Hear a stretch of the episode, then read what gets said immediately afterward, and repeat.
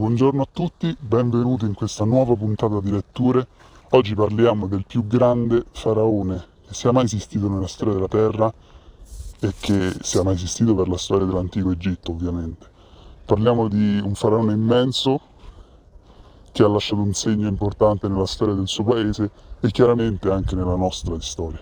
Parliamo di Ramses II, figlio di Seti e Tuia, che ha governato per circa 40 anni e, e, che ci lascia secondo me un insegnamento molto potente. Io mi sono appassionato alla storia di Ramses, ma anche alla storia semplicemente dell'antico Egitto, grazie a un egittologo eh, romanziere, Christian Jacques, che scrive appunto romanzi storici sull'antico Egitto.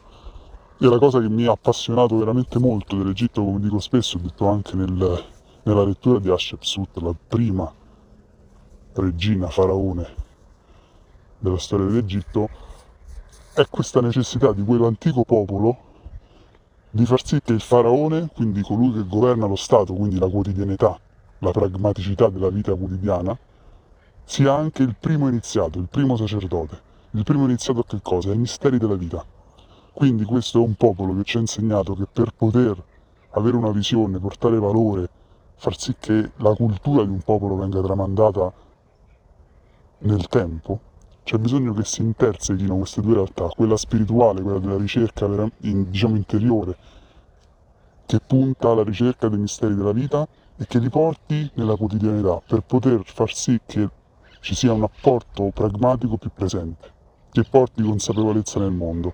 E questa è una cosa veramente bella, è un insegnamento che secondo me dobbiamo portarci nella nostra vita quotidiana e quindi come al solito questo podcast è rivolto principalmente a darmi dei, dei consigli e quindi questo è il consiglio che mi sento di dare.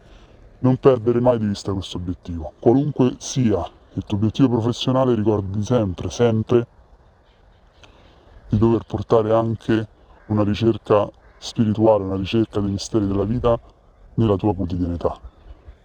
Altrimenti sarà vano il tuo sforzo nella quotidianità, nella pragmaticità della vita di ogni giorno. Voglio leggere questo estratto di Ramses semplicemente perché si, si, lega sempre al fatto che la vita deve fare per noi.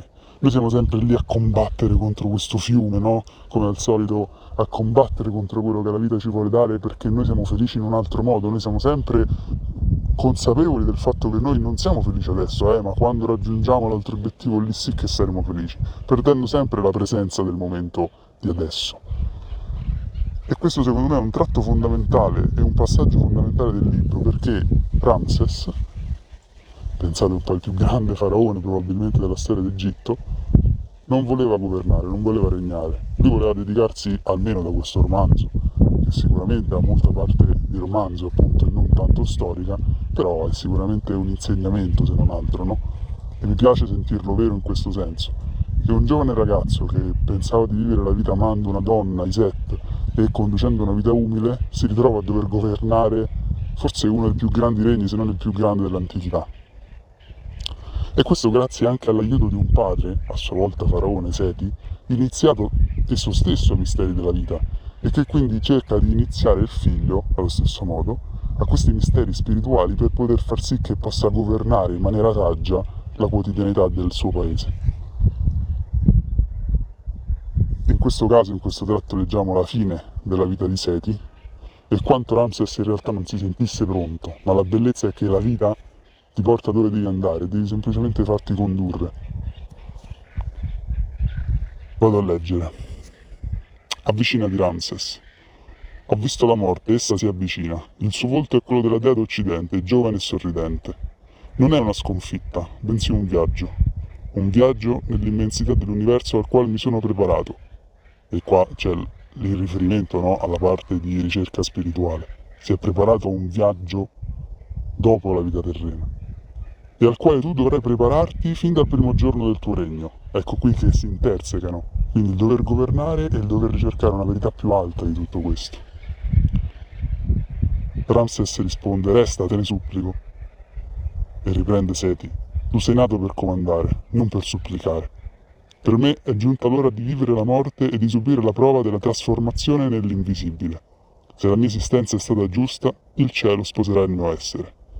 Ramses, l'Egitto ha bisogno di te. Seti. Fin dal tempo degli dei l'Egitto è figlio unico della luce e il figlio dell'Egitto è su un trono di luce. A te spetta succedermi, Ramses, continuare la mia opera e andare oltre. A te che hai per nome figlio della luce.